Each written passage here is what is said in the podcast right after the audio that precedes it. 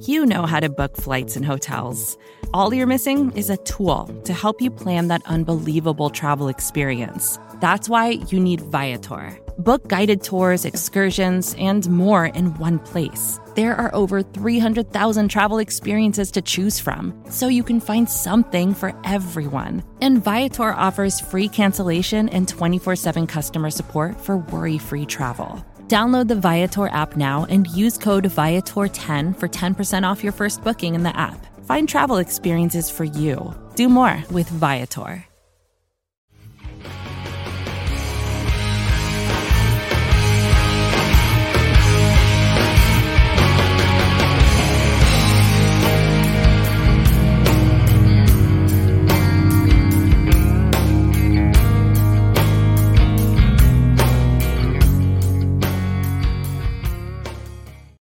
Well, what is going on, everybody? Welcome into the Hump Day Hotline on the Buffalo Rumblings Multicast Network, brought to you by the Market Dominator. I'm the host of the Hump Day Hotline, here with my good friend, not Jay Spence the King, but Joe Marie, the Joe Marino. Joe, how you doing tonight? I'm good, Joe. Glad to be on with you, man. Uh, always love talking with you, so this should be fun. Yeah, I appreciate you being on. For everybody that's in the comment section right now, and those of you that are going to be joining us live, and for those of you that are going to listen to, to this in podcast form tomorrow, uh, Jay Spence has uh, got he's got plans this evening. Could make it to the show, and uh, Joe Marino was extremely awesome to just step in and uh, and and fill those gigantic shoes that are Jay Spence the King. Uh, it was funny because he told me yesterday that uh, he wasn't going to be able to make the show, and I needed to probably you know look for somebody. And I was like, man, I hate doing the show without you. But I'm, I'm not gonna I'm not gonna lie. Like this is kind of cool having you on the show. So I'm excited for what we're going to talk about. I hope you're excited too. Yes. Of course, man. You know, awesome. um, like I said, I like talking to you. You know, I'll stay up late and talk Bills football with Joe Miller anytime. well, I appreciate that. I'm normally in bed around if it's not a show night, like 10. Are you an early? For sure. yeah. Are you kidding me, brother? I'm into the farmer's hours. My day starts. I'm, at my desk by 5:30 a.m. I I'm up to be by 5:15. So I'm up at 5:30. I'm on the road yeah. at 6:15 to head to the gym typically as far as in the morning. So I go to STA Performance, which is uh, Ben Woods gym in Elma, that doesn't mean anything probably to you, but for the people in Buffalo, a lot of Bills players work out there in the offseason. A lot of Bills players, kids work out there. Uh, ben Woods is a really good friend of mine. He's awesome. So yeah, a little plug for Ben there. But I got to do the read. So uh, before we get started here on the Hump Day Hotline on Wednesday, everybody jump on that like uh, you are listening to and watching the Hump Day Hotline, as I said, on the Buffalo Rumblings Multicast Network, brought to you by the Market Dominator. Who is the Market Dominator? Well, the Market Dominator is my friend John Spaschek. John is a real estate broker with Keller Williams. Joe, did you know that Keller Williams is the largest real estate brokerage in the world? I do now. You do now. You would think that it's Century 21, right? Mm. Hunt, something like that. It's actually Keller Williams. Uh, and John is consistently ranked uh, in the top five, like three to five every single month. John is part of the million dollar club every single month. Like the dude just crushes it. His team is the best team. If you're looking to buy or sell a home, not only in Western New York, but anywhere around the country, John and his team can help you. You can reach John uh, at 716 570 3298. That number is actually right here below me. 716-570-3298. The good thing about John is he will answer his phone. You can also reach him on his email, your elite broker at gmail.com. He's also Bill's Mafia. You can find him on Twitter at your elite broker. Now, what we're going to do is we're going to let everybody know where they can find you, our special guest for the night, Joe Marino. So, Joe, tell us a little bit about yourself and where they can find you and what you do. Thanks, Joe. I'm Joe Marino. Uh, you can find me on Twitter at the Joe Marino, host of the Locked On Bills podcast daily podcast on the Buffalo Bills. So um, that's that's what I do. Draft dudes as well. Uh, my other podcast daily on all things football. Of course, the draftnetwork.com is where you can find the written stuff. Very cool. And it's it's funny because uh, you were in town and I said this to your wife uh and when we were eating uh lunch at Bar-Bill, I said it's really weird sometimes when I'm doing my own homework research for the shows and I'm like and I'm like going through whatever it is a scouting report or something on a player and then I get to the bottom and it says Jay Marino. I'm just like, well that's awkward. Here I am. a lot of football takes out there, man. A lot of good ones. Some that I missed. You know, I don't get it all right. So that's right. But uh, you you do a great job, and we're really good friends. And I appreciate your friendship, and I appreciate just the you speak into my show and and give me advice from time to time. And uh, I'm a listener, and you're a listener, and it's just really really great to have you. So this is where we're going to start because we have things to talk about. Uh, and a lot of cool things. I want to start here. The Buffalo Bills are the number one scoring offense at 34.4 points per game. They're the number one scoring defense at 12.8 points per game. And they're plus 15 in turnover differential. Uh, differential. This was from Trey Wingo today, which Trey Wingo never tweets positive about the Buffalo Bills. That's the first time that a team has led in all three of those categories post week five or later since 1970. First you know, my, reaction when you, yeah, when you hear that. My initial reaction to that is I'm a little surprised because the Bills have not been a good red zone offense. They're only scoring a touchdown 58.3% of the time. That's 24th in the NFL. They're in the bottom 25% of the NFL when it comes to converting red zone trips to touchdowns. Mm-hmm. But they're still the number one scoring team in the NFL. One thing I preached on Locked On Bills this week is that there's a lot of meat left on the bone for this offense, mm-hmm. and, and they can get a lot better, and that's okay. You don't have to be playing your best football in week five. That's not the goal. You mm-hmm. want to be playing your best football later in the season, October, well, November, December, especially January. And so, for as exciting as those numbers are, I look at the sustainability right. and the likelihood that that can continue. And when I look at things like the Bills, not necessarily, not necessarily, they're just not. They're not a good red zone offense right now. Right. So that gives me a lot of hope that the scoring can continue and potentially get even better. Right. What's amazing to me is, and I agree, I concur, and I believe it was with you, and I believe it was with, with Micah Hyde who said it in his post game presser. I don't think we've still seen the best football from this team yet. Nope. And no. that's scary. So is it a, is it a situation where the rest of the NFL is behind, or is it a situation where the Bills, even though they're beating themselves at times, like literally have headroom, as we like to call it in the sound world, right? We've they've got headroom, they've got room to push. Uh, like, which is it? Is it the NFL is not as good this year as maybe they were last year, or is it the Bills are just better than everybody else? At the risk of sounding like a complete homer, the Bills have a very special football operation, mm. and there's really outstanding leadership from Brandon Beane to Sean McDermott to these football players. Right. And I mean, I was thinking this week about the team. Obviously, I think about the team all day long. All right. Look at this offseason that they had. Mm-hmm. They didn't really have a lot to work with. There wasn't a lot of cap space. There wasn't, you know, a surplus of draft picks, but they were able to get Emmanuel Sanders, who I think we could all agree has been a major, major addition. Yeah, yeah. Greg Rousseau, Boogie Basham, Spencer Brown. Mm-hmm. You found answers at critical positions with Four. limited resources. Four big time answers. Yeah. Not to mention the extensions that you got done that heck, I didn't think they'd be able to pull off, but they did. So you have a really, really, really good general manager. Yeah. And you have an outstanding leader in Sean McDermott that everybody raves about, right? And, and I saw something today. I think it was um, in an article, a quote from Lorenzo Alexander about how a lot of coaches look to be served, right? You you're the coach, you know, right. you need to be doing things for me. Not Sean McDermott. No, if he needs a a, a, bag or a tackling dummy in practice, he goes and gets it. If right. he's in the locker room and there's a towel on the floor, he picks it up. Right. And that stuff matters, dude. Like that is very important stuff. And so you have a great general manager that knows how to get talent. You have a legit leader of men in Sean McDermott that's created and fostered an environment of culture where everybody loves each other and they want to be the best version of themselves for each other. Right, right. And then you have talented football players brother, who are humble, who are humble and have great stuff. Yeah, a hum- lot of stuff working together here. So when we talk about where this team's at, I mean, we're talking about what is this year five or five for 18, five for McDermott, five for yeah. McDermott. And then this is the fruit, right? This is it. This is the product. This is what they've been working towards. I mean, I remember back listening to McDermott 2017, 2018, and he's talking about the plan and the vision and the process and, mm. and how where they see themselves at different stages. And I just think this is what it looks like when you stay committed to a course and obviously you make great decisions along the way. This is what he envisioned it being.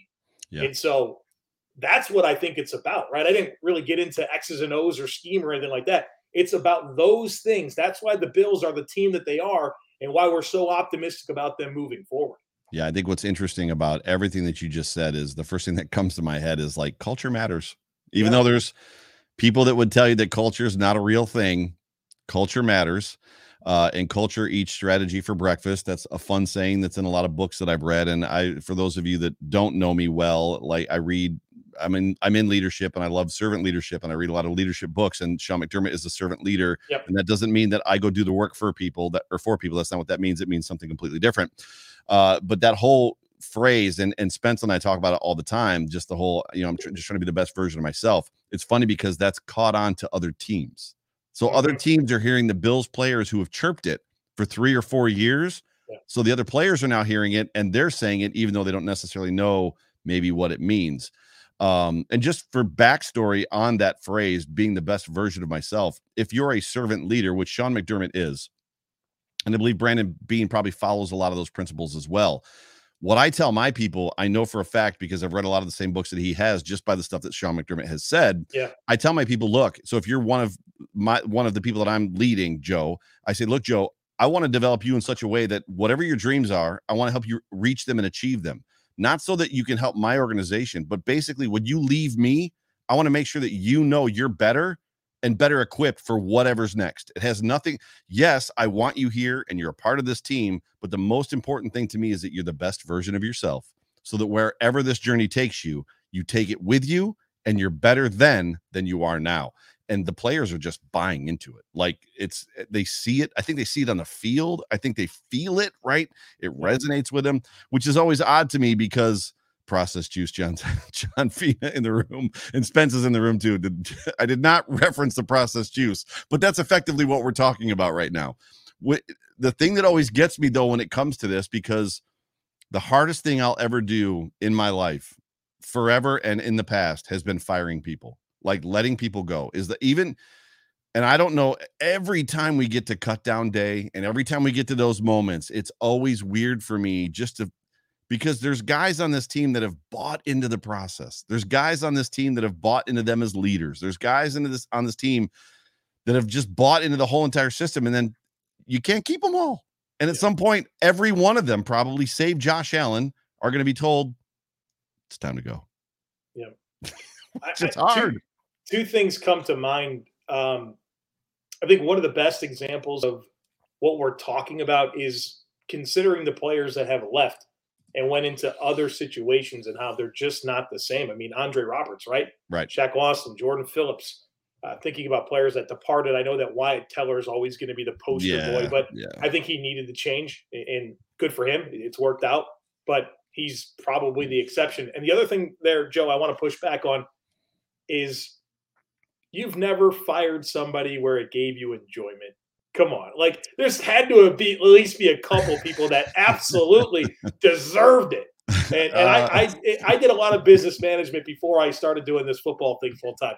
And there were uh, it was never easy, but there were some people where I'm like, you know what, you gotta go. And I yeah. just knew it was the right decision, and so it wasn't hard yeah it's it's it's it's more about the type of work that i'm in the type of work sure, that i'm in sure. yeah. in in ministry uh, when i when so when you go to work regardless of the nine to five job or three to 12 job or midnight to 8 a.m job that you have you know your boss your boss knows you in my line of work i know the employee yeah. i know the employee's spouse i know the employee's kids sometimes their parents so for me when i let somebody go i'm firing their whole family like yeah. literally, I'm firing the entire family, and it's hard. It's not easy, and it's not enviable. And I wouldn't, I wouldn't, I wouldn't want to put that burden on anybody. It's just one of those things. But we we can move on from that. It's just amazing to me to think that this team still has room to grow. Clearly, the, the defense is playing lights out. The defense is playing outside their mind, outside of what's from the eyes from the eye view, from the perspective of what we see outside of what I would say is the defensive line. And I think that is smoke and mirrors. And what I'm what where I'm leading on this is that defensive line is rotating. They're playing incredible. Greg Rousseau is playing unbelievable for a project player. You know, we expected Greg Rousseau to be the second coming of Josh Allen, and what I mean by that is two, you know, this year would be his 2018, where he really wasn't doing much but running around with his arms flailing in the air, right? And meanwhile, he's he's an impact player on the field smoke and mirrors for me that these guys, I think it's part of the game plan that they're not getting after any of these quarterbacks on purpose. They're not trying to run them out of the pocket. They're just basically trying to pressure, right? Lean in and pressure and not necessarily allow them escape routes. Now, Mahomes escaped a couple times. However, it worked flawlessly against Davis Mills. It worked well against Jacoby Brissett. It worked very, very well against uh, Taylor Heinicke. Do you have thoughts on that, real quick? Oh yeah. Move on. Yeah. Go. Oh yeah. yeah.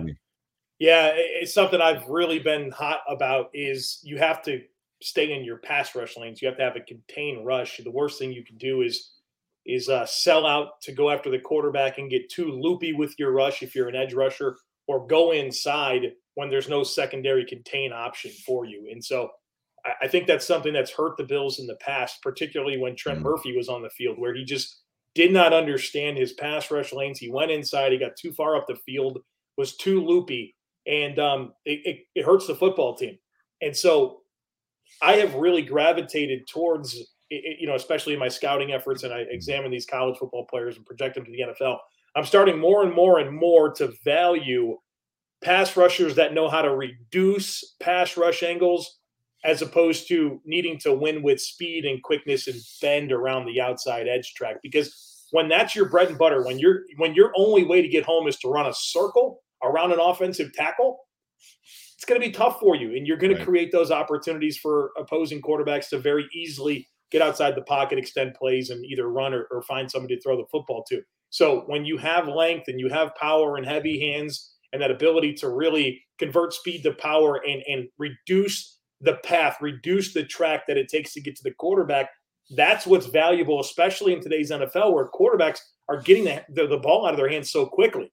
You know, this mm. isn't this isn't your typical classic drop back passing, five, seven step drops all the time, where you have that time to run that circle around an right. offensive tackle. You right. have to be able to reduce that and get there quicker. And if you can't get there, you have to have the presence of mind to get your hands up and affect those throwing lanes. And you saw Gregory Gregory Rousseau do everything I'm literally talking about right now as a big reason why the Bills were able to beat the Chiefs. And so, yes, I am dialed in bigly in a big way on this reducing pass rush angles and having those types of players, man. I think it's critical. Bigly. I loved it. Um, what's interesting, and I want to come back to this question because I think it's relevant to the Titans game. So when we get to the yep. Titans, uh, because the Bills allowed Tannehill to escape, they over pursued, particularly Jerry Hughes cutting underneath into the inside and did not contain his edge yep. last year. And Tannehill was he ran like crazy. So I want to come back to that question or come back to that that that kind of con, uh, conversation. But Troy has a, a, question for us. And before I read this, just so everybody knows, we are Super Chat Live. Uh, if you want to get my attention, Joe Marino's attention, or ask Joe a question, the best thing you can do is super chat. We're not ignoring you. We're having a conversation, uh, and the comments go very fast. And I'll be honest with you, I'm not the best at talking and driving, if that makes any sense. Like it's hard to watch both at the same time, especially when I'm engaged right? With the person I'm talking to. So Troy says, What is the main difference you were seeing in the improvement of the defense? Is it the pass rush? Is it star? Is it healthiness? Is it simply a combination of all of them? All the above. Yes, that's my answer. What's your answer? Yeah, it is all of the above. Um man, it's it feels like such a simple answer, but they have the rotation up front figured out. Their linebackers are healthy. You know, you have a, a back seven that's played together all of them since 2018, most of them since 2017. I mean, and, and they're just healthy. I mean, just think about last year, the, the Tennessee game. Bills didn't have Trey White in that game, right? right. I mean, like, right. They, it, it, Levi Wallace and Josh Norman last year were banged up, you know, at different times. That game, that game, that game is an outlier to me. There was, a, there was what the what the NFL did to the Buffalo Bills, and I've talked about it a lot. As far as like, oh, you're going to play the Chiefs. Uh, actually, it started with if the Titans have one more COVID positive yeah. case, they're not playing this football game. They had one more. And then it was like, well, you're going to play the Chiefs first, then you're going to play the Titans. And the way they game plan, like that, that screws the coaches. Then it was like, oh, no, no, you are going to play the Titans, and then you're going to play the Chiefs. And when they got to Tennessee, you could tell half the half the players on that football team did not want to be there. They were like, let's just get on the bus and go home because you've got 26 COVID cases in your franchise. And back then, we were scared. There was a lot of fear around this thing. Sorry, I didn't mean to cut you off, but no, you're that, good. I, and especially because these guys, especially somebody like Coach McDermott in, in, the the team that he's built, uh, they're creatures of habit, and they can handle primetime games and all that type of stuff. But when you get that out of whack with your schedule, where you're playing on a Tuesday afternoon, come on, I mean that that, that was absolutely ridiculous. Um, but yeah, uh, the, the point being that like I just wanted to say that Trey White didn't play in that game. So it, it yeah. wasn't just Milano and Edmunds, right? It was guys in the secondary. And, and I think I think this is an underrated talking point when we reflect on the defense last year. Playing from that vantage point of, you know, in 2018 and 2019, they were top three both years in defense, and they were why the Bills had any success. Yep. And now you have a situation where mm. you could score points on offense, and other teams that you're playing against have a lot more urgency to score against you. It's just a different vantage point. You have to you have to get a little bit more comfortable with what you have to concede a little bit and just kind of play the next play. And I think adjusting to that was something that played into the dynamics of last year when they finished number 14 in total defense. Yeah, one of the questions we're going to try not transition. I just I'm going to switch to the to the banners here. Or that's actually not how that's supposed to read. Hang on a second. I'm going to get that to scroll. Um, one of the things that I asked Jay Spence last week, and I talked about it uh, with him, was what does the outcome of the Chiefs game have to be for you to feel good about that football game? Because for me, it could have it could have been totally different. The Bills could have won that game 13 to 12, and I don't know that I would have been happy about the win. They could have lost that game 42 to 40, and I could have been elated. Like, like, no, no, we've closed the gap. Like 42 to 40. Our offense played with them. Our defense, you know, probably didn't do well, but it's Mahomes. Looking at it now, I mean, obviously 38 to freaking 20. I mean, the Bills drubbed them. I mean, the Bills had them confused, and we'll talk about why here in a second it was incredible what happened in that football game. The turnovers were big, four turnovers. Obviously, the pick six was big. How do you how does that how does that W leave you at this point in time post game? Leaves me in a good place, Joe. Um, especially because we had we had that talking point kind of hanging over where the Bills were entering that game. That oh wow, you you haven't played anybody, and mm-hmm. I mean potentially you can add the Chiefs to the list of you haven't played anybody. They're in last place in two and three. Right. right? So right. the Bills still haven't beaten a team with a winning record. Uh, but we all know what the Chiefs are and what, you know, especially what they are on offense. And to me, legitimatizing is that a word? I don't know. Uh, legitimizes. legitimizes. Legitimizes uh, the defense, right? Where you you really did a great job against Kansas City, held them, held them to 20 points. I mean, their right. season average was 33 and a half. They were 2 of 5 in the red zone. They were 80% entering the game. Held them to 5 of 13 on third and fourth downs. They were 64% entering the game. I mean, Patrick Mahomes had 272 passing, excuse, excuse me, 272 passing yards on 54 attempts. Yeah. without Milano. They scored two touchdowns in 11 drives.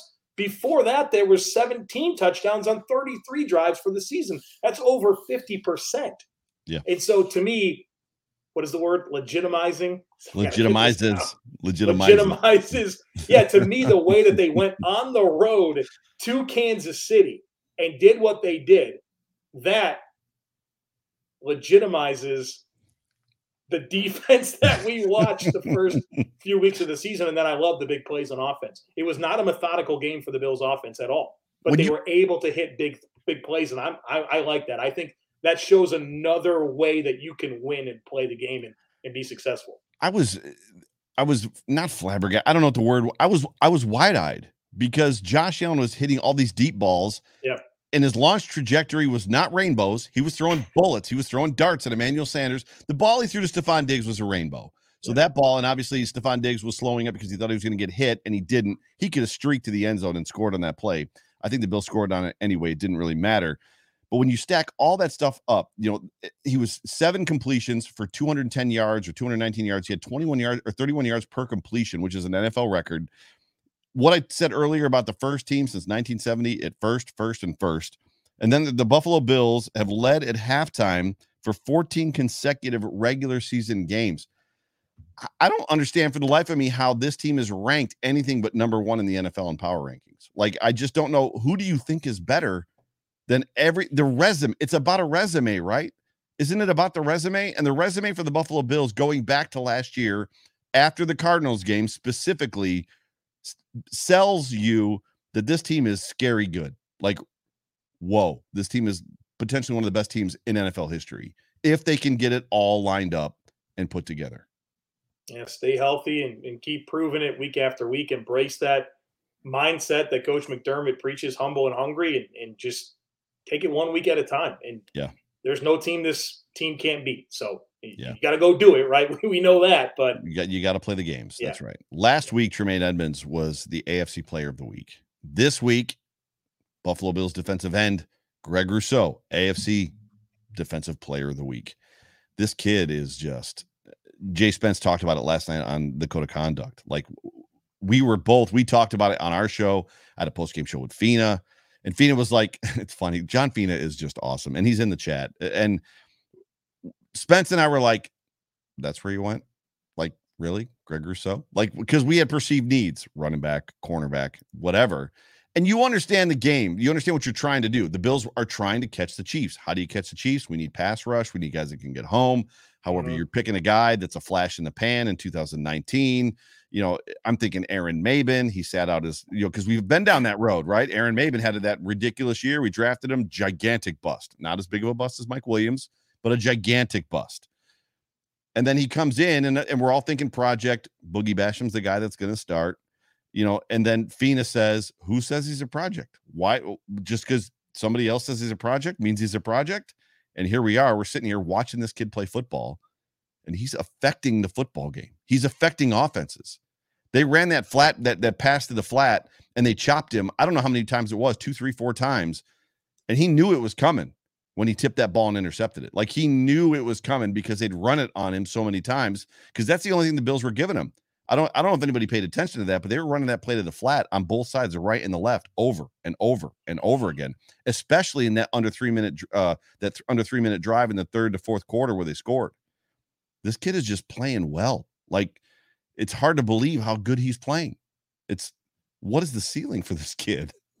right. ceiling's high, and and I think that that was the appeal. If you if you go back, I mean, and I can this is very relevant for me thinking about the the scouting journey, if you will, with Greg Rousseau. And you know, I'm responsible for the ACC for the Draft Network, so I've been dialed in on Rousseau for a while. Right. After you watched his tape in 2019, everybody thought this was a top 10 pick.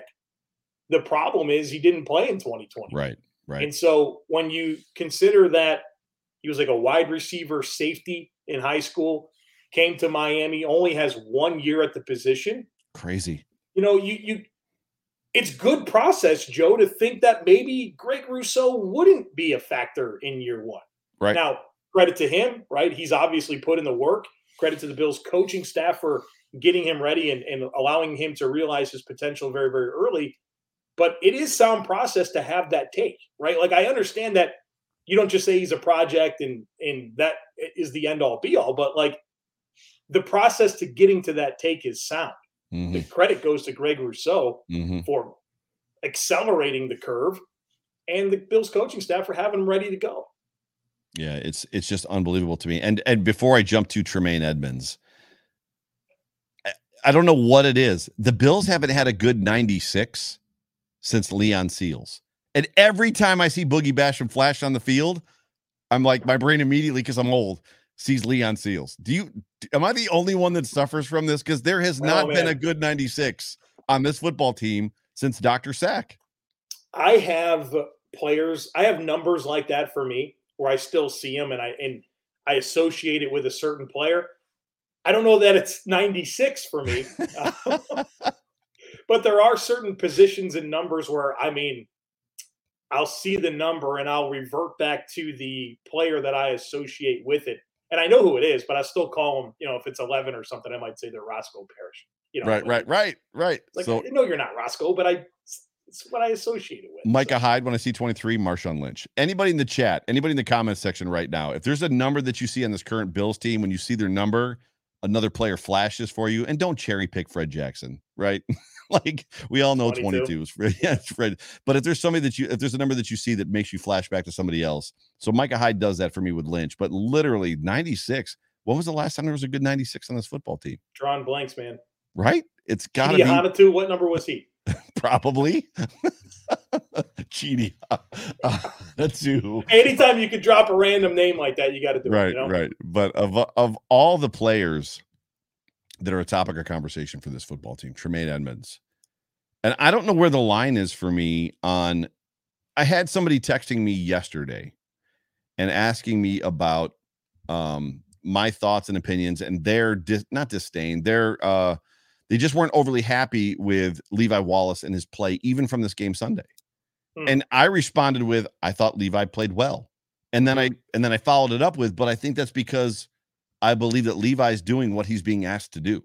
Mm-hmm. Like I've I've I've let go of the Levi is supposed to be here to be, you know, Jalen Ramsey and attack the football and try to make interceptions and disrupt pass plays. Like I've let go of the, you know, that he's supposed to be a disruptor. He's not. He's the guy that's supposed to defend that dude in front of him. And when he catches the ball, I tackle him. That's what I do. I thought he played okay Sunday based on that, even though somebody else told me he didn't. I'm going somewhere with this. Where I'm going is we all want Tremaine Edmunds to be, or there's a not all of us, we all obviously would love it. There's a faction of people that will not be satisfied unless Tremaine Edmunds is Brian Urlacher, Ray Lewis, right? Mm. Luke Kuechly.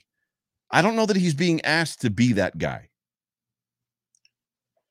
Um, he's got a lot on his plate. I'll say that. You know, being the middle linebacker for this defense is no small task, especially with what he does in coverage.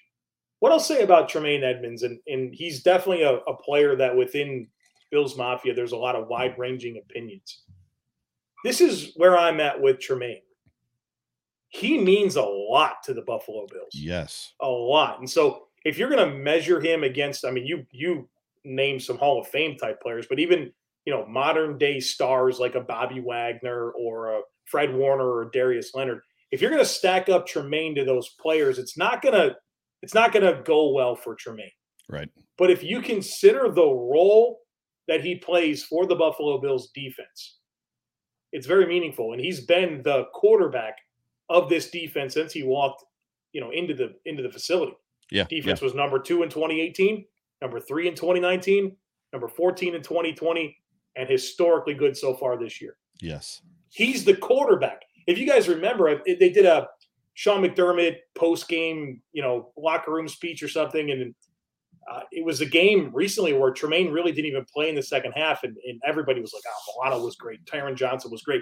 They gave the game ball to Tremaine Edmunds, and Sean McDermott was asked about that, and he said, well, "Why'd you give it to Tremaine?" He goes, "He's the leader of our defense." Right. So if you like this defense, you need to understand that the leader of it, in the eyes of Sean McDermott, is Tremaine Edmunds, and maybe there's times where you wish he got downhill a little quicker or he right. shed a block a little quicker. Wait, wait, wait. But is that true? Because he had that one gap run against uh, Edwards-Helaire and oh, crushed yeah. him. Yeah, he he has so many of those high level moments. I do think that there are moments where you're like, go play, get there, get there quicker, get to that landmark quicker. I will say that NFL linebackers are taught slow till you know, like you don't commit right. until you know where the ball's going. Right. But um, I think you have got to talk about him and his coverage ability. And it's not necessarily the plays that he makes in coverage, which he does, right? He gets his hands on footballs and yes. things like that. But yep. it's the throws that he takes away just because he's on the field. 6'5, 240 pounds, 35 inch arms. That's a lot to work the football around. Yeah. Like yeah. he changes the way quarterbacks look at the defense because of the amount of space and real estate that he can affect. Right. Yeah. Like there are things that are hard to measure. And so whether it's the leadership, you know, him being a captain, the way the NFL views Tremaine Edmunds, he's a valuable player to this team. And I think we have to measure him appropriately because his value is immensely high to this Buffalo Bills football team. You're, you're seeing the difference, in my opinion, between uh, Tremaine Edmunds clean and Tremaine Edmunds trying to affect the passer between 20 and 21. Like he is literally having more of an effect this year because he's in those lanes because Star is back and this defensive line is being effective versus 2020 when they were abysmal and he had to be up in the fray. Like you're seeing the difference. Real quick, uh, the Spud 1129. Yes, he does, but isn't he suited better for the outside? I just want to address this. Yeah. There is no outside linebacker on the Buffalo Bills. The Buffalo Bills do not play a traditional 4 3. There's no, I'm going to say it again, and then Joe can say it after me. There's no outside linebacker on the Buffalo Bills. Matt Milano and Tremaine Edmunds do basically the same thing. One just calls the defense, and the other one gets a roam free. Agree? Yeah, no, that's exactly right. You have a middle linebacker and you have a weak side linebacker, a pursuit style player. So yeah, they don't have a true Sam. They don't have a true like end man on the line of scrimmage, walk them down type player. They don't do that. Right. I had a so um I had a conversation with the NFL scout about Tremaine Edmunds after the Bills picked him. And I said, What'd you think of Tremaine? We were just talking about different players that we evaluated and bouncing, you know, thoughts. And I said, What did you think about Tremaine Edmunds? He said, We loved him. Mm. We didn't pick him because he had a growth spurt at age like 18 years old and we didn't know what he was going to be. Like Yeah. if he was just going to be so big that we'd have to play him at a different position, and then you get into projections, and he wasn't a particularly good rusher when he had opportunities to do it in college, and so right, we right. start to say, all right, this guy's going to play defensive end. Well, he doesn't really look natural in that spot, and you know it really changes his his trajectory as a prospect. Right. And so that that's what pushed him down a little bit. But um, yeah, we I don't I think we have to recognize his value a lot better as a fan base because the Bills love him, the NFL loves him. There's a lot of respect for what he is. Other but, than you know- PFF, other than PFF, they do not love. yeah, him. PFF's tough on linebackers, man. They they really really are. Um, and so Well, they're tough on linebackers and Buffalo Bills players. I think. I think if, if we're asking Tremaine Edmunds to be something that the Bills are not asking him to be, that's where it gets a little bit difficult. And he said it in his post game presser. They. I don't remember what the question was, but he referred to and inferred about everybody be everybody being in position, everybody knowing their assignments, everybody being where they're supposed to be to cover shifts and different motions. That's his job. That's what he's there for. He's there to make sure that everybody where they're supposed to be. I love this question from Matthew Montgomery. If you had a player count for Edmunds ceiling, who would it be? And I'm going to ask you this question because I have no idea. I- remember whenever I, I scouted him and I gave him a player comparison, I think I put down Anthony Barr, Hmm. Minnesota Vikings. That's a Um, good player. Yeah, I, I mean, that was before I knew he played for the Bills, right? And so now I have a much cleaner perspective of him. Yeah. He's just a unique guy, man. Like, there's just not a lot of players like him. Maybe, man, I don't want to say Brian Urlacher, but like in terms of a size athleticism comparison, it's kind of what you get. You know, I, I Urlacher was a first ballot Hall of Famer. I would argue he didn't deserve that. Really? Um, oh yeah, for sure. Urlacher's overrated. He's a good player. He's not a first ballot. He's a Hall of Fame player. He's not a first ballot Hall of Fame player. okay. I, I, I'm not going to argue with you on that one. Yeah. I'm, I'm not going to lose an argument. I was always impressed by his play and his size and what he did at his size because he was six foot five and playing middle linebacker when nobody was six foot five playing middle linebacker. Nobody else. I mean, he it's him and Tremaine. Like who who else are these six five linebackers that we're True. talking about, right? True. Like unicorns, man. Yeah, indeed. Uh, before we transition to anything else to say on Tremaine, He's a good player. he's a good player. Uh, before we transition to the Titans game, which we are going to do, um, the Buffalo Bills, and there, there was, uh, and I've got it pulled up here. Where's it at? So the Buffalo Bills, da, da, da, I got to find it. Uh, there was a, a there was an article that was written today, I believe, and it came out on Twitter from Ollie Connolly. I don't. Did you see that article at all? I saw it. I haven't read it. It's phenomenal. It's a lot of X's and O's. It's a lot of like detailed stuff. He gets into what the Buffalo Bills have done and have been doing so far this season and what has made them so good. That question scrolling up across the bottom of the screen. He really gets into what the Bills have done, what Brian Daboll has done to basically give Allen the, the benefit of winning uh, as far as in his matchups, reading the defenses faster, speeding up the process for him you know, and we listen to Bruce Nolan. We're all fans of Bruce Nolan, and we listen to him talk about the difference between Mitchell Trubisky, Josh Allen, Jared Goff, Josh Allen, and some of these other guys, these young quarterbacks, where the Bills are asking Josh Allen to do a lot bigger things than maybe what the other quarterbacks are being asked to do because Josh Allen has the mental capacity to process and do those things. One of those things is is particularly in 10 and 11 packages you know the way that they're identifying or what they're doing they're spreading teams out to identify man versus zone coverage uh, and what they do is they wait to see the defense give a key which is a guy come up which then signals man versus zone so if the guy comes up he knows he's in man and then he gets to make his reads from there if the guy doesn't he knows he's in zone and he gets to make his reads from there my question is is why aren't other head coaches and i don't think it's weapons i don't think it's a situation well look at the bills weapons I don't think it's a situation of weapons. Why are the why what is it about Josh Allen that's different? And as much as this is a conversation, this is a question I wanted to ask you. Why is Josh Allen different in his development versus Trubisky, Jared Goff, Baker Mayfield? Pick, pick some of these guys in what they see and what they're giving Josh Allen versus what they're giving some of these other quarterbacks. Probably a lot of the stuff we talked about at the very beginning of this conversation about the environment and the culture and, and, and those types of things where you have just the right environment for him to be the best version of himself. And so uh, I think and I talked to Jordan Palmer recently on the Draft Dudes podcast, his personal quarterbacks coach, and he said, Joe, give me all the quarterbacks over the last 10 wait, years. Wait, Jordan Palmer yes. addressed you as Joe? Yeah, we, we had really good conversation. and after the, the, the stuff that we couldn't air was probably my favorite parts. But um come on now. Um he said, Hey, listen, how many quarterbacks, like give me a list of all of the, the quarterbacks over the last 10 years that were first round picks that you think were busts? And he said, I will tell you that the organization busted on that quarterback more than that quarterback was not capable of running their offense, right? Like you see teams draft quarterbacks just to do it. The Bills did that with EJ Manuel. I mean, guys like Christian Ponder, our first round picks, no business being first round picks. Right, right. There, there's such an urgency to get quarterbacks. And it, there's an urgency for them to play, and there's an urgency for them to play really, really well. Yeah. And yeah. that's hard to do. Like, not many players do that. Not many organizations are set up with a real plan to allow their quarterback to truly develop.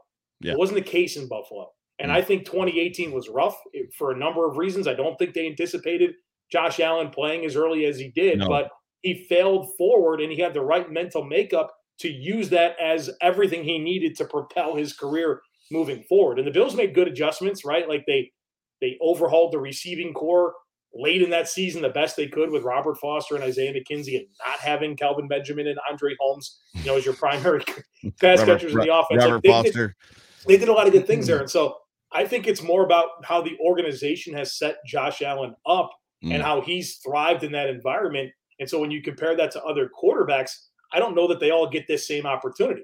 And yeah, I, you know, it's it's kind of a fun thing to, to do. It's like, all right, if Josh Allen was picked by the Jets, or if Josh Allen was picked by Cleveland, is he is he what he is today? I don't know, man. Like I don't know if I would say that for sure because it's an entire organizational effort to get these quarterbacks to play to their you know their highest level.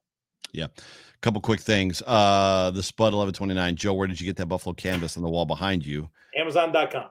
Amazon.com. There you go. And then uh, I love this from Matt, Matthew Montgomery. Is Miami feeling oh, too? boy.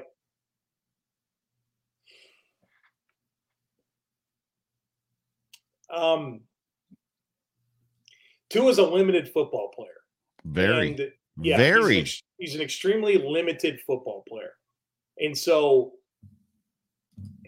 I have to choose my words carefully.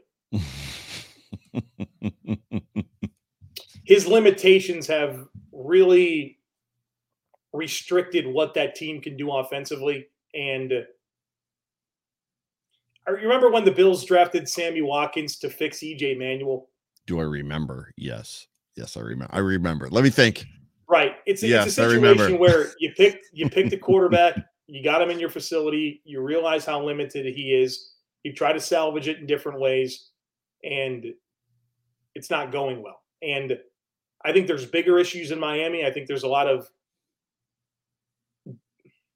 there's a lack of unity in organizational alignment on the quarterback position and how they got to this point. point and I think that's playing into these dynamics. Well, I'll say it clearly. Flores did not want Tua. Flores wanted Herbert. So as much as you're dancing around it, which is fine, I get it. I don't Your have not mine. I have no affiliation with anybody, so I can just say it. Um, and outside of that, you know, you're talking about a head coach that's now strapped, hamstrung with a quarterback that's going to define him and possibly fire him based on the way he plays when he didn't pick his quarterback. On top of that, can we just stop with the anybody that comes from Belichick is a great co- head coach automatically? There's no good examples. Can, can, I was just going to say that. Can you give me one There's example one. of a Belichick head coach that has succeeded in the NFL? Zero. Bagel, zero. Andy Reid's coaching tree is far more yeah. prolific at this point than uh, because of just because of Sean McDermott than than Belichick's. But yes, to your to your point. So I would I'll say it for you uh, as far as that goes. You know, I don't know what Tua's future is going to be, and you, you, hope that the kid's going to work out. I don't hope that the Dolphins quarterback works out, but maybe he'll go someplace else and he'll work out. I lied. There is one more question that I have for you. The offensive usage of Gabriel Davis was way or is way down just this entire season. There were people uh, picking him to have a breakout season this year, which I thought he had a breakout season in his rookie year. So what's a breakout when you have whatever, whatever was 760s, 800 yards? Cole was reduced very much in the Chiefs game. Game plan, or is this offense morphing? Is it turning into something different from 10, 10 and 11 personnel only spread wide? Is it turning into something else? It's funny. Uh, my herd mentality podcast every single Tuesday. I got questions this week Mm-hmm. Why is Stef Diggs not more involved? Why is Isaiah McKenzie not more involved? Why is Gabriel Davis not building off of his, you know, really good rookie season? Yeah. Like maybe there's nothing wrong with any of these guys, right? Cole Beasley, the same thing. I get those questions. I think it is a scheme evolution. They're running the football a lot more. Yep, right? and more effective, and more and effective. more effectively. Game script, right? The Bills have led football games and so they've ran the ball. I mean, we saw Mitchell Trubisky two out of five games with 10 minutes or more left in the fourth quarter. Like, yeah, that takes away from yes. those gaudy passing numbers. These aren't tight football games. Right. And so I think that plays into it a lot. And so I think there's going to be different games where different receivers are featured a bit more. And Yeah. you've had a couple of games that were played in the rain already. And you're only talking about five games that you played all together. And so I think all of those things are working together. They're doing a lot more two back stuff. You know, Reggie Gilliam's kind of a, a factor a little bit more than I thought he would be. And so I think it comes down to scheme evolution and game script more than anything. I think Yeah. all of those guys are capable playmakers. And you can add this. I said this on the overreaction show on Sunday night. Uh, Charles G Yeah. says two words: Manny Sanders, Emmanuel Sanders. Emmanuel Sanders is that guy. I said on Sunday night. I don't know if you caught my show Sunday, and you don't have to respond to that. Um, but for those of you that did not, I said I often watched guys like Emmanuel Sanders and wished, why can't the Bills have a guy like that? Why can't the Bills have a guy that can just beat his defender?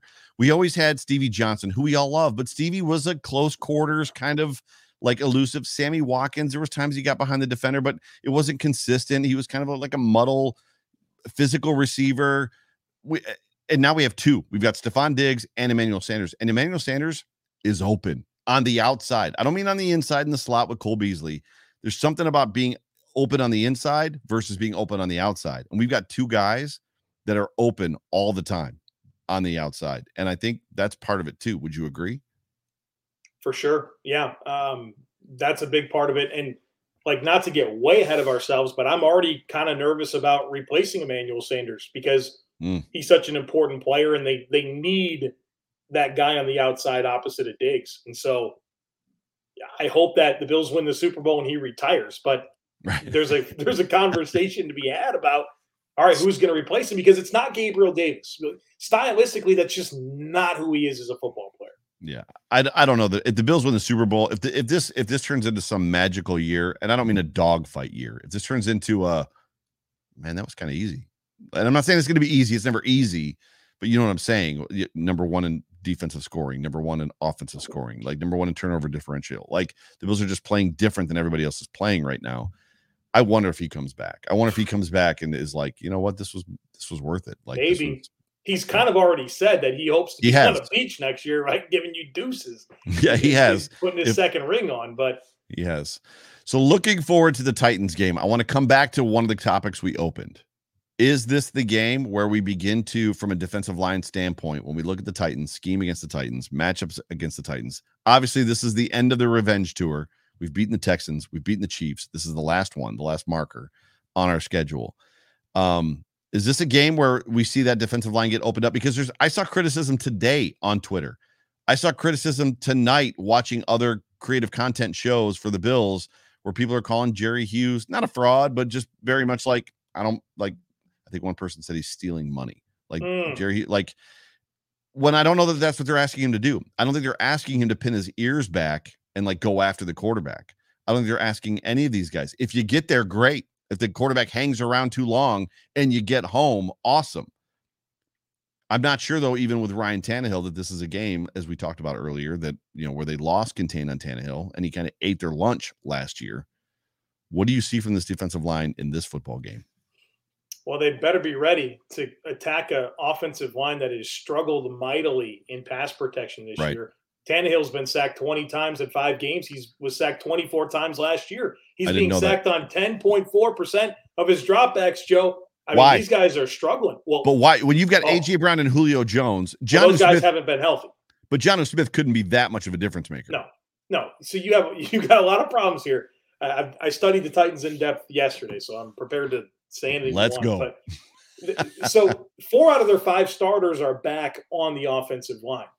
Well, Taylor Lewan, their left tackle, he's coming off of an ACL injury, and he's clearly not healthy yet. Right? He's he's probably healthy. He just hasn't got himself in condition to play at the level that he's accustomed to. Saffold at left guard, he's a stud. He's fine. Ben Jones at center, he's a good player. Nate Davis, their right guard, is struggling mightily. 36% of the pressures conceded this year by this Titans offense have been because of him. And Wow. so uh, he he's really struggling. A young player that received all pro votes last year, and he just has not taken that next step. And then at right tackle, you know, they had a bunch of different options that they wanted to to to win that job, and it winds up being David Quessenberry, who I think is more of a guard. And so, Yeah. you know, he's he John Franklin Myers with the Jets just ate his lunch Right. uh, a couple right. weeks ago, and so they've got three spots on that offensive line that are absolutely struggling with a new offensive coordinator in Todd Downing, Mm. and you don't have Corey Davis, you don't have Jonnu Smith. You brought in Julio Jones, but AJ Brown and Julio Jones, they've both been injured, right? They Yeah. like Brown's tried to play hurt. He has not been a factor this year. Julio Jones is just consistently hurt at this point in his career. And so, like, you can see why all this is working the way that it is. And Tannehill's not playing anywhere near to the level he did the last two years. Again, he's been sacked 20 times in five games. He was sacked 24 times all of last year. That's crazy. That's absolutely 10.4% of his dropbacks end in a sack. I did I did yeah I didn't know that stat. Um, Earth Rocker says uh, thanks for the super chat. He says every Patriots game is a revenge game. That's true for eternity. I don't I don't disagree. I don't disagree with that. I think every Dolphins game, even still, is a revenge game just because of the 70s and that whole that whole drought against the Dolphins. But um it's funny because that team is is largely one dimensional, right? I mean, they're they're gonna run Derrick Henry, they're gonna run him hard, and they've mm-hmm. got a quarterback that's a game a, a, high profile game manager. He's a high profile game manager that, that's not gonna necessarily beat you. It- it- they're gonna go they're gonna go all in on the run right they're gonna go 1000% and stop the run and i think i'm confident i'm confident now in saying after this chiefs game so one of the first questions i asked you how'd that win leave you i'm confident in saying that the buffalo bills coaching staff is now ready to just be like you know what this is who we are so beat us which tells me that even if they they wholly commit to stopping Derrick Henry, which we've seen them do in the past, Mhm. wholly commit to stopping him. Like, so they're going to sell out to the run. You're not going to beat us, Derrick. I don't care what you do. You're not going to beat us. If Tannehill scores 28 points, the Bills' offense is going to put up 40. Versus what we've seen in the past, and I'm, uh, they just get cute or they try to figure something out, and it's like, you know, eh, let's limit possessions, let's speed the game up, let's not really do anything crazy in this football game. Like, I think they're at the point where it's like, it's, I'm not saying it's the greatest show on turf, but I feel like the Bills are ready to just be, this is who we are. This is the hand we have. We're going to play these cards. McDermott's buzz phrase this year has been we want to be two dimensional on two dimensional on offense and we want to force other teams on offense to be one dimensional. Right. And I think that this is a, a really good example of how that mantra can really work to your advantage. They're going to run the football with Derrick Henry. I mean, this guy has 147 carries through five games. Nobody else on that team has more than eight. And the guy with eight is Ryan Tannehill. All right. I mean, we know what this Titans team is going to do. But if you make them play left handed, which is always the Bills' objective defensively, they want to figure out what you do best, take it away, and and force you to play the game differently. And so if you if you are aggressive offensively and you score early and you put the Titans in chase mode and they have to throw the football and they can't pass block and they're really not on the same page in terms of what they want to do throwing the football, Titans are in for a long night. You say that, but in the Chiefs game, outside of Mahomes, they shut down both. They took the pass away and the run. Well, I think that's the goal. You make them one dimensional and then you stop that. right, So, right, and so that's think- and that's the difference in this defensive line. Rousseau was playing the run well. Yep. Right. Uh, Boogie Basham was playing the run well. Clearly, Star. I I said I said it. I think you've I think I've said it on shows with you. I've said like from a sarcastic standpoint that if Star Lotulelei comes back and plays forty eight percent of the snaps and this defense returns to 2019 form or better, he has to be the greatest defensive tackle to ever have played the game. And literally, we're watching it happen. Man, there, I, there might be a, a message to to extrapolate out of what you just said and then apply it to Tremaine Edmunds, where you know Star Lotulelei was a, a, heavily criticized player. Yes, by for, me for a while on right? my show. All right, so so it's like when you when you measure him against whatever Aaron Donald or what you know that's probably very extreme, but Fletcher Cox even or you know uh, Chris Jones, really good interior defensive lineman, he's not going to measure up very well. But right. when you think about how valuable he is to this team, right? Right. That's where you can gain an appreciation for the player that he is. And I think you can apply that to Tremaine Edmunds. What do you got for a uh, score prediction? Do you do score predictions? You wouldn't give me score predictions when we did our last show together. I don't remember what it was well, about. because I, I do them. I, I save them for it's like a big thing on my on the last pod I do for Locked On. Well, if you don't want to give it, that's fine. I'll yeah. ask the I'll ask the commenters. So everybody in the, everybody yeah. in the chat right now, give me score predictions for this football game because we're about to wrap this thing up here in about the next four minutes. Can you give me a Josh Allen stat line? Ooh, a Josh Allen stat line. That's fun. Um, I think everyone can judge by my tone that I think the Bills are going to win the football game. So I don't think I'm really spoiling anything there. Yeah. Josh Allen's stat line. Ooh. Um 24 of 32. 320, two touchdowns passing, one touchdown rushing. Interesting. 20 32. What'd you say for yards? Did I say 320? 320.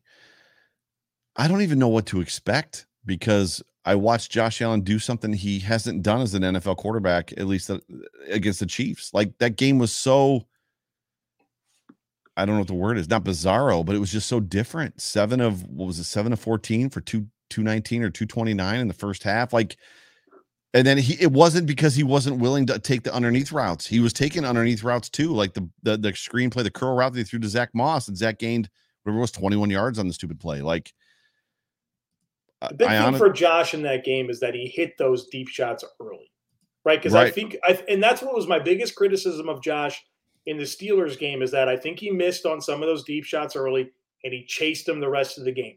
And so I think that's what's important for Josh is like if you hit him early, great, keep it rolling. But right. if you don't, don't feel like you have to make up for all of those misses every time you get an opportunity, right? Like just take what you're supposed to take.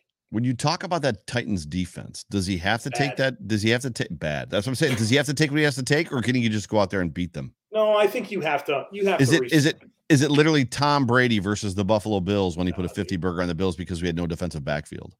Listen, the, the Titans have been reeling on defense for multiple seasons. They they really blew it up too in terms of their their personnel. They, they released a bunch of starters and just brought in a bunch of new players, and so they have a ton of injuries on defense.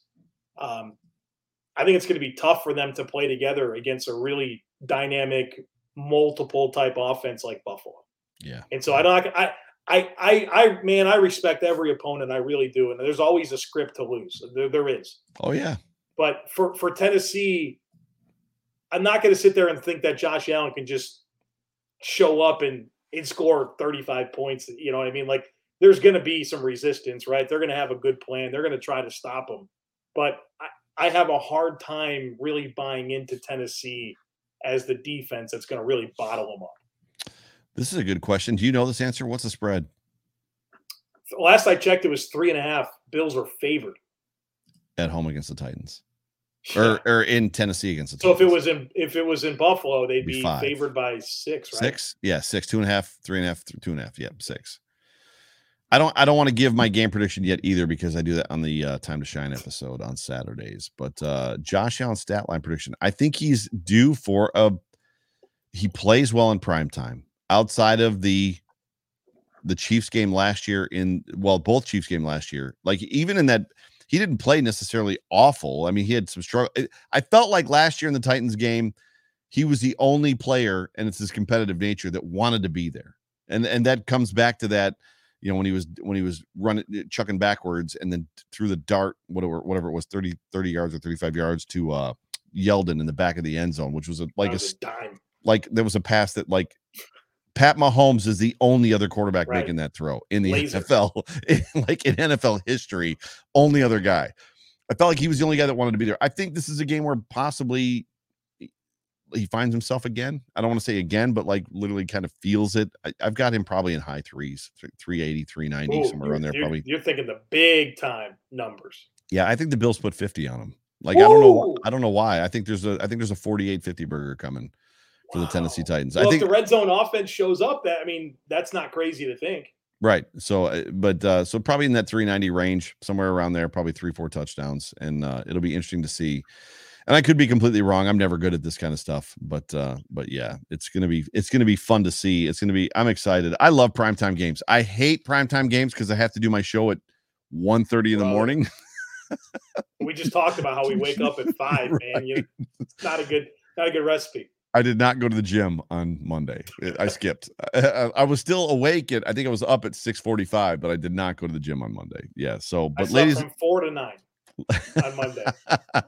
yeah, you had to do your show too, right? That's right, because you do all your edits and stuff like that. Whereas Yep. once mine's done, I can just download it and then just load it up. So it's totally different. But uh another plus one for doing it live. But uh Ladies and gentlemen, you have been tuned into the uh I almost said overreaction, the Hump Day hotline on the Buffalo Rumblings Multicast Network, brought to you by the Market Dominator.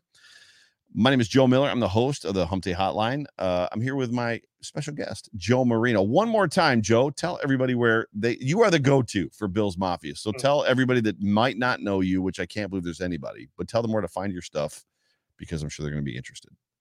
At the Joe Marino on Twitter, Locked On Bills is the podcast. Awesome. And uh, you are the man. This is I just love talking to you. Like this is just fun for me. Fun for me too, man. We, I didn't. I um. I prioritized prioritized family and spending time with my wife when I was up in Buffalo a couple weeks ago. But you were the guy, man. We had we had great lunch together, and, It was fun. The wife and, and my brother David enjoyed uh, spending time with you as well. yeah, So, he was an awesome dude. That was exciting. We'll talk about that off the air probably. But uh but yeah, it was cool to meet your wife. It was cool to meet your your brother. And yeah, that was a that was a fun day. So just appreciate you being willing to to jump in and uh and spend a little time away from your families filling in for Spence. And uh for everybody paying attention, or I should, I should say in the comment section, thank you guys for for jumping in and staying with us live. Uh good show tonight. And uh yeah, Buffalo Bills march into Tennessee, end of the revenge tour, and we'll kind of see where this thing takes us. But for Joe Miller, for Joe Marino, go Bills. Go Bills.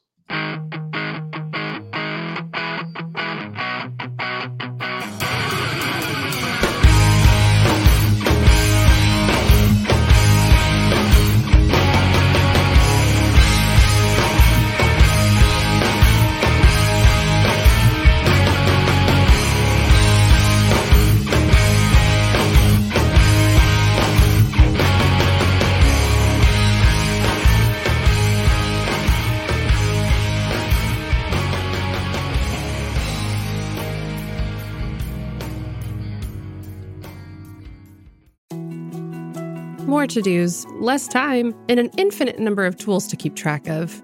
Sometimes doing business has never felt harder, but you don't need a miracle to hit your goals. You can just use HubSpot because their all in one customer platform can make growing your business infinitely easier. Imagine this high quality leads, fast closing deals, wildly happy customers, and more benchmark breaking quarters. It's not a miracle, it's HubSpot. Visit HubSpot.com to get started today. Support for this show comes from Fundrise. Buy low, sell high. It's easy to say, hard to do. For example, high interest rates are crushing the real estate market right now. Demand is dropping and prices are falling, even for many of the best assets. It's no wonder the Fundrise Flagship Fund plans to go on a buying spree, expanding its billion dollar real estate portfolio over the next few months. You can add the Fundrise Flagship Fund to your portfolio in just minutes and with as little as $10 by visiting fundrise.com/fox. Carefully consider the investment objectives, risks, charges and expenses of the Fundrise Flagship Fund before investing. This and other information can be found in the fund's prospectus at fundrise.com/flagship. This is a paid advertisement.